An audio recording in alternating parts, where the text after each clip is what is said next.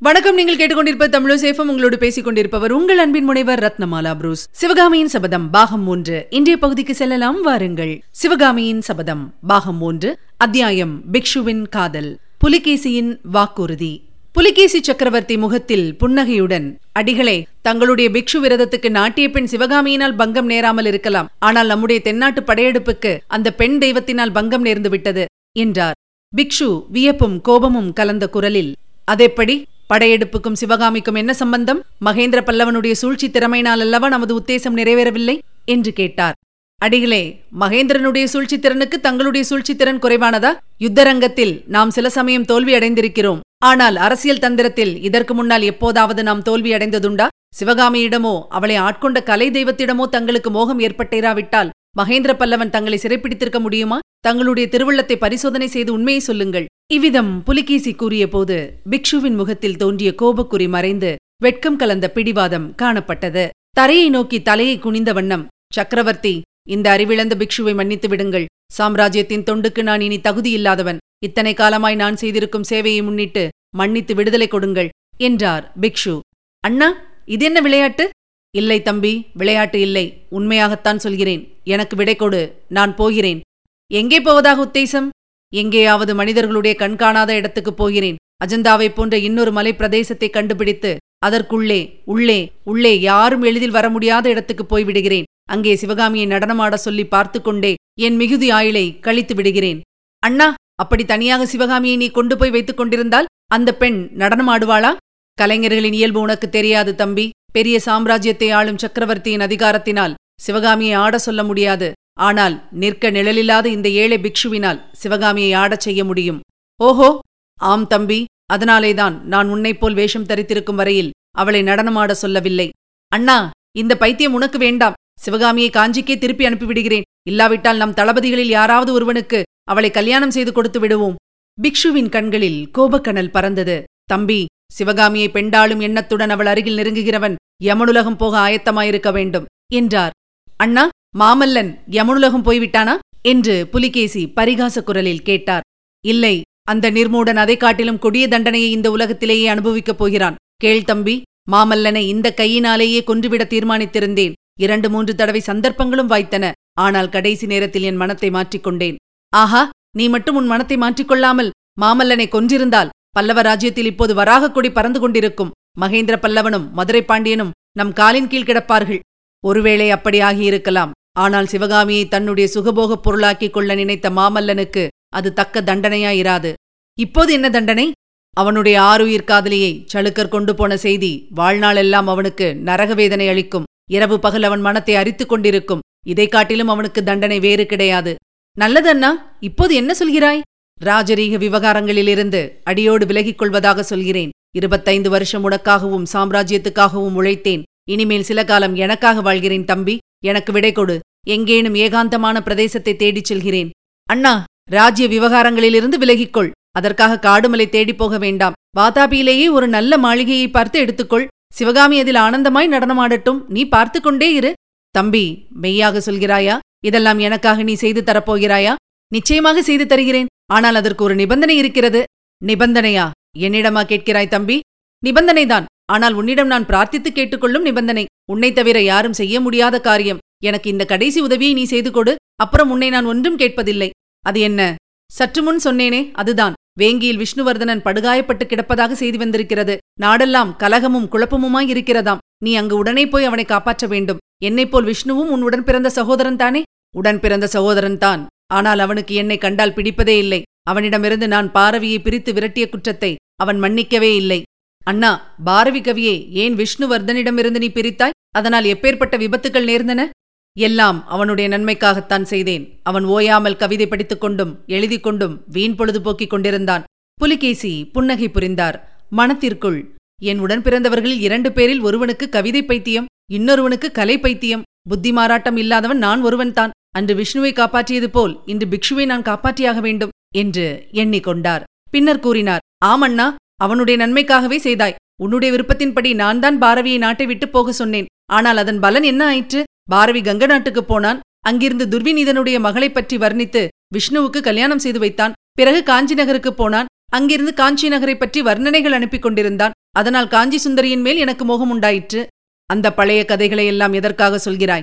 உனக்கு பிடிக்காவிட்டால் சொல்லவில்லை. ஆனால் இந்த கடைசி உதவியை நீ எனக்கு செய்துவிடு அண்ணா. நாம் தான் காஞ்சியை கைப்பற்ற முடியாமல் திரும்புகிறோம். வேங்கியிலிருந்து விஷ்ணுவர்தனும் தோல்வியடைந்து திரும்பினால் அதை காட்டிலும் நம்முடைய குலத்துக்கு அவமானம் வேண்டியதில்லை. இந்த ஒரே ஒரு உதவி மட்டும் செய்துவிடு. உன்னுடன் நமது பாதிப்படையை அழைத்துக் கொண்டு போ. புத்த பிக்ஷு சற்று யோசித்துவிட்டு ஆகட்டும் தம்பி ஆனால் எனக்கு ஒரு வாக்குறுதி தர வேண்டும் என்றார். சிவகாமியை பத்திரமாக பாதுகாக்க வேண்டும் என்பதுதானே? அப்படியே வாக்குறுதி தருகிறேன். இத்தனை காலமும் நீ எனக்கு செய்திருக்கும் உதவிகளுக்கு இது கூட நான் செய்ய வேண்டாமா? வாத்தாப்பியின் அழகான அரண்மனை ஒன்றில் அவளை பத்திரமாய் வைத்து நீ வரும் வரையில் பாதுகாப்பு ஒப்புவிக்கிறேன்? தம்பி சிவகாமி கலை தெய்வம். அவளிடம் துராசையுடன் நெருங்குகிறவன் அதோ கதியடைவான் அதை நான் மறக்க மாட்டேன். ஆனால் நடனக்கலையை பற்றி நீ சொல்ல சொல்ல எனக்கே அதில் ஆசை உண்டாகிவிட்டது. சிவகாமியை நடனமாட சொல்லி நான் பார்க்கலாமா? அவள் ஆடமாட்டாள். அவளாக இஷ்டப்பட்டு ஆடினால் எனக்கு ஆட்சேபமில்லை. மிகவும் சந்தோஷம். தம்பி நம்முடைய பாட்டனாருக்கு சத்யாச்சுரையர் என்று பட்டம் கொடுத்தார்கள். அதே பட்டப்பெயர் உனக்கும் கிடைத்திருக்கிறது. இந்த ஒரு விஷயத்திலாவது உன் பட்டப்பெயருக்கு தகுந்தபடி நடந்து கொள்ள வேண்டும். சத்தியமாக சிவகாமியை பத்திரமாய் பாதுகாத்து உன்னிடம் ஒப்புவிக்கிறேன். இவ்விதம் புலிகேசி சக்கரவர்த்திக்கும் புத்த பிக்ஷுவுக்கும் நடந்த நீண்ட சம்பாஷணை முடிவடைந்தது. அன்றிரவு இரண்டாவது ஜாமத்திலேதான் இருவரும் சிவகாமி அரை தூக்கமாய் படுத்திருந்த இடத்துக்கு சென்று நிலா வெளிச்சத்தில் நின்று அவளை பார்த்தார்கள். இனி கேட்கலாம் அடுத்த பகுதி. நள்ளிரவு பயணம். மணிமங்கலம் போர் நடந்து ஏறக்குறைய ஒரு மாத காலம் மகேந்திர பல்லவர் உணர்வற்ற நிலையில் படுத்த படுக்கையாய் கிடந்தார். போர்க்களத்தில் அவர் மீது பாய்ந்து காயப்படுத்திய கத்தி விஷம் தோய்ந்த கத்தி என்று தெரிய வந்தது அரண்மனை வைத்தியர்கள் சக்கரவர்த்தியை குணப்படுத்த எவ்வளவோ பிரயத்தனப்பட்டும் தக்க பலன் கிடைக்கவில்லை. இந்த நிலையில் திருவெண்காடு நமசிவாய வைத்தியர் வந்து சேர்ந்தார். தளபதி பரஞ்சோதி திருவெண்காட்டுக்கு ஆள் அனுப்பி அவரை வரவழைத்தார். நமசிவாய வைத்தியருடைய சிகிச்சை விரைவில் பலன் தந்தது. மகேந்திரருடைய அறிவும் தெளிவு பெற்றது. அறிவு தெளிந்ததும் மகேந்திர பல்லவர் முதன் முதலாக ஆயனர் சிவகாமியை பற்றி விசாரித்தார். ஆயனர் கால் ஒடிந்து கிடக்கிறார் என்றும் சிவகாமியை சளுக்கர்கள் சிறைப்பிடித்து சென்றார்கள் என்றும் தெரிந்ததும் அவர் அடைந்த மனக்கலக்கத்திற்கு அளவே இல்லை. அதனால் குணமான உடம்பு மறுபடியும் சீர்கெட்டு விடுமோ என்று பயப்படும்படி இருந்தது. மாமல்லர் தந்தையை பார்க்க சென்றபோது அவரை முன்னொரு நாள் ஆயனர் என்ன கேள்வி கேட்டாரோ அதையே மகேந்திரரும் கேட்டார். நரசிம்மா சிவகாமி எங்கே? என்றார். நரசிம்மர் மிக்க வேதனை அடைந்தவராய். அப்பா அதை பற்றி இப்போது என்ன கவலை? முதலில் தங்களுக்கு உடம்பு நன்றாய் குணமாகட்டும் என்றார். மாமல்லா சிவகாமியிடம் நீ காதல் கொண்டதாக சொன்னதெல்லாம் வெறும் வார்த்தை என்று இப்போது தெரிகிறது. இதோ நான் கிளம்புகிறேன். சிவகாமியை கண்டுபிடித்துக் கொண்டு வர என்று சொல்லிய வண்ணம் மகேந்திர பல்லவர் படுக்கையிலிருந்து எழுந்திருக்க முயன்றார். மாமல்லர் வெட்கமும் பரபரப்பும் கொண்டவராய் கூறினார் அப்பா தங்களுடைய உடம்பு குணமாவதற்காகவே காத்திருந்தேன். தாங்கள் என்ன சொல்வீர்களோ என்று சந்தேகமாயிருந்தது. தாங்களே இப்படி சொல்லும்போது வேறு என்ன நான் சொல்வதற்கு இருக்கிறது மாமல்லா? ஆயனருடைய சிற்பத்திறமையும் சிவகாமியின் நடனத்திறமையும் இமயத்திலிருந்து இலங்கை வரையில் பரவி இருக்கின்றன அப்படிப்பட்ட சிவகாமியை அந்த வாத்தாபி ராட்சதன் கொண்டு போய் விட்டான் என்றால் அதை காட்டிலும் பல்லவ குலத்துக்கு வேறு என்ன அவமானம் வேண்டும்? அப்படிப்பட்ட அவமானத்தை சகித்துக் கொண்டு உயிரோடு இருப்பதைக் காட்டிலும் போர்க்களத்திலேயே என் உயிர் போயிருந்தால் எவ்வளவோ நன்றாயிருக்கும். தந்தையே இப்படியெல்லாம் பேச வேண்டாம். தங்களுக்கு உடம்பு குணமானதும் தங்களிடம் விடைபெற்றுக் கொண்டு புறப்படுவதற்கு நானும் தளபதியும் ஆயத்தம் செய்திருக்கிறோம். என்ன ஆயத்தம் செய்திருக்கிறீர்கள்? படை திரட்டி சேர்த்திருக்கிறோம். புத்திசாலிகள்தான். படைகளுடன் சென்றால் சிவகாமியையும் கொண்டு வரமாட்டீர்கள். நீங்களும் திரும்பி வரமாட்டீர்கள். மாமல்லர் வியப்புடன் அப்பா வேறு என்ன செய்வது? தங்களுடைய யோசனை என்ன? என்றார். பரஞ்சோதியையும் சத்ருக்கனனையும் அழைத்துக் கொண்டு வா. என்னுடைய யோசனையை சொல்கிறேன் என்றார் மகேந்திரர். அவ்விதமே மாமல்லர் பரஞ்சோதி சத்ருக்னன் ஆகியவர்கள். அன்று மாலை சக்கரவர்த்தியிடம் வந்தபோது அவர் தமது யோசனையை கூறினார். பரஞ்சோதியும் சத்ருக்னனும் மாறுவேடம் பூண்டு பாத்தாப்பிக்கு போய் சிவகாமியை அழைத்து வர வேண்டும் என்பதுதான் அந்த யோசனை. அப்படி திருட்டுத்தனமாய் போய் சிவகாமியை அழைத்துக் கொண்டு வருவது பற்றி முதலில் மாமல்லர் ஆட்சேபித்தார். திருட்டுத்தனமாய் கொண்டு போகப்பட்டவளை அதே முறையில் திருப்பிக் கொண்டு வருவதில் தவறில்லை என்று மகேந்திரர் சொன்னார். அத்தோடு அவ்விதம் இப்போது ஒரு தடவை வாத்தாப்பிக்கு போய்விட்டு வருவது பின்னால் அவர்கள் வாத்தாப்பி மேல் பகிரங்கமாக படையெடுத்து போவதற்கும் அனுகூலமாயிருக்கும் என்று மகேந்திர சக்கரவர்த்தி தெரிவித்தார். வாத்தாப்பி மீது படையெடுக்கும் யோசனை மகேந்திர பல்லவருக்கு இருப்பது தெரிந்ததும் மாமல்லருக்கும் உற்சாகம் உண்டாகி தம்முடைய ஆட்சேபங்களை எல்லாம் நிறுத்திக் கொண்டார். எல்லாம் பேசி முடிந்ததும் மாமல்லர் எழுந்து தந்தைக்கு சாஷ்டாங்கமாக நமஸ்காரம் செய்து அப்பா தளபதியுடன் நானும் போய் வருகிறேன். கருணை கூர்ந்து அனுமதி கொடுக்க வேண்டும் என்று கெஞ்சுகிற குரலில் விண்ணப்பம் செய்தார். மகேந்திரர் முதலில் இதை மறுதளித்தார். கடைசியில் மாமல்லரிடம் முரட்டுத்தனமான காரியங்களில் இறங்குவதில்லை என்பதாகவும் எல்லா விஷயங்களிலும் தளபதி பரஞ்சோதியின் ஆலோசனைப்படி நடப்பதாகவும் உறுதி பெற்றுக் கொண்டு விடை கொடுத்தார். இரண்டு தினங்களுக்குப் பிறகு நடுநிசி வேளையில் காஞ்சி அரண்மனை முற்றத்தில் ஆறு குதிரைகள் மீது ஆறு பேர் ஆரோகணித்து பிரயாணத்துக்கு ஆயத்தமாய் நின்றார்கள். தாடி மீசை வைத்து கட்டிக்கொண்டிருந்த அந்த வேஷதாரிகள் மாமல்லர் பரஞ்சோதி சத்ருக்னன் குண்டோதரன் கண்ணபிரான் அவனுடைய தந்தை அஸ்வபாலர் ஆகியவர்கள்தான். அப்படி நின்று அறுவரும் அரண்மனை மேல்மாடத்தின் முன்றிலை அடிக்கடி திரும்பி பார்த்துக் கொண்டிருந்தார்கள். சற்று நேரத்துக்கெல்லாம் அந்த முன்றிலுக்கு மகேந்திர சக்கரவர்த்தியும் புவனமகாதேவியும் வந்து சேர்ந்தார்கள். புறப்படுங்கள் ஜெயத்துடன் சீக்கிரம் திரும்புங்கள் என்று மகேந்திர பல்லவர் கூறியதும் மாமல்லரும் பரஞ்சோதியும் அவர்களை பார்த்து வணங்கிவிட்டு குதிரைகளை தட்டிவிட்டார்கள். குதிரைகள் அரண்மனை வெளிவாசலை கடந்து வீதிக்குப் போனதும் புவனமகாதேவியை மகேந்திர பல்லவர் பார்த்து தேவி ராஜகுலத்தில் பிறந்ததற்கு தண்டனை இது என்று சோகம் ததும்பும் குரலில் கூறினார். இனி கேட்கலாம் அடுத்த பகுதி. மகேந்திரர் அந்தரங்கம். அன்றிரவு மகேந்திர பல்லவரும் அவருடைய பட்டமகிஷி புவனமகாதேவியும் கண் உறங்கவே இல்லை. அரண்மனை மேல்மாடத்தில் வெள்ளி நட்சத்திரங்களை அள்ளித் தெளித்திருந்த வான விதானத்தின் கீழ் அமர்ந்து சென்ற காலத்தையும் வரும் காலத்தையும் பற்றி அவர்கள் பேசிக் கொண்டிருந்தார்கள். தேவி என் வாழ்நாளில் இறுதி காலத்தில் இப்படி எனக்கு ஆசாபங்கம் உண்டாகும் என்று நான் எதிர்பார்க்கவே இல்லை. என்னுடைய கனவுகளெல்லாம் சிதைந்து போய்விட்டன. துரதிர்ஷ்டத்துக்கு உள்ளானவனை அவனுடைய அந்தரங்க சிநேகிதர்கள் கூட கைவிட்டு விடுவார்கள் என்று அரசியல் நீதி கூறுவது எவ்வளவு உண்மை. அதோ வானத்தில் ஜொலிக்கும் நட்சத்திரங்கள் முன்னேயெல்லாம் என்னை பார்த்து மகேந்திரா உன்னை போன்ற மேதாவி இந்த பூவுலகில் வேறு யார்? உன்னை போன்ற தர்மவான் குணபரன் சத்ருமல்லன் கலைப்பிரியன் வேறு யார்? என்று புகழ்மாலை பாடுவது வழக்கம். இப்போது அதே நட்சத்திரங்கள் என்னை பார்த்து கண்ணை சிமிட்டி கேலி சிரிப்புடன் சிரிக்கின்றன. மகேந்திரா கர்ப்பபங்கம் போதுமா? உன்னுடைய அகட விகட சாமர்த்தியங்கள் எல்லாம் விதியின் முன்னால் பொடி பொடியாக போனதை பார்த்தாயா? என்று கேட்கின்றன. மகேந்திரருடைய உடம்பும் உள்ளமும் வெகுவாக நொந்திருந்தன என்பதை சக்கரவர்த்தினி அறிந்தவளாதலால் அவள் அவருடைய மனத்தை மேலும் புண்படுத்த விரும்பவில்லை. ஆயினும் அவளை அறியாமல் இந்த வார்த்தைகள் வெளிவந்தன. பிரபு நாமாக செய்து கொள்ளும் காரியத்துக்கு விதி என்ன செய்யும்? இதை கேட்ட மகேந்திர பல்லவர் சோக புன்னகை புரிந்து மனிதர்களாகிய நாம் எவ்வளவு சாமர்த்தியமாக காரியம் செய்தாலும் விதி வந்து குறுக்கிட்டு எல்லாவற்றையும் கெடுத்துவிடத்தான் செய்கிறது. என்னுடைய காரியங்களை கெடுப்பதற்கு விதியானது சிவகாமியின் ரூபத்தில் வந்தது என்றார்.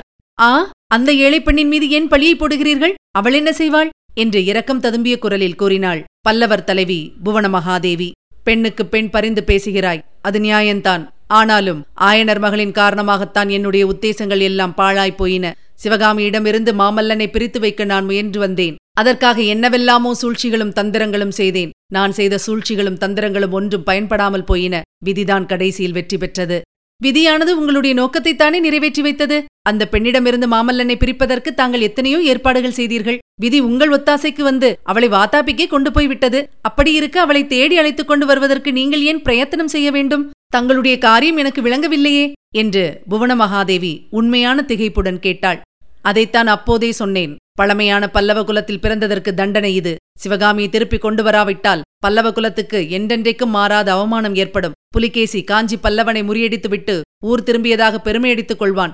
சிவகாமி வாதாபியில் இருக்கும் பட்சத்தில் புலிகேசியின் ஜம்பத்தையே உலகம் நம்பும்படி இருக்கும். சிவகாமியின் புகழ் ஏற்கனவே இலங்கை முதல் கன்னியாகுப்சம் வரையில் பரவியிருக்கிறது. மாமல்லபுரத்து சிற்பங்களையும் சிவகாமியின் நடனத்தையும் வந்து பார்த்துவிட்டு போக வேண்டுமென்று நானே ஹர்ஷவர்தனருக்கு ஓலை அனுப்பியிருந்தேன். அப்படிப்பட்ட சிவகாமி வாத்தாப்பில் சிறை வைக்கப்பட்டிருந்தால் உலகம் என்ன நினைக்கும்? பல்லவகுலத்துக்கு அதை காட்டிலும் வேறு என்ன இழிவு வேண்டும்?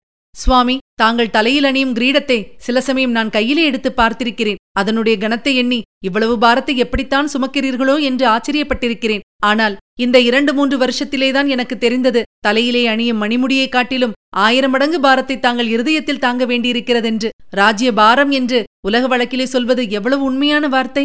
என்று சக்கரவர்த்தினி உருக்கமான குரலில் கூறினாள்.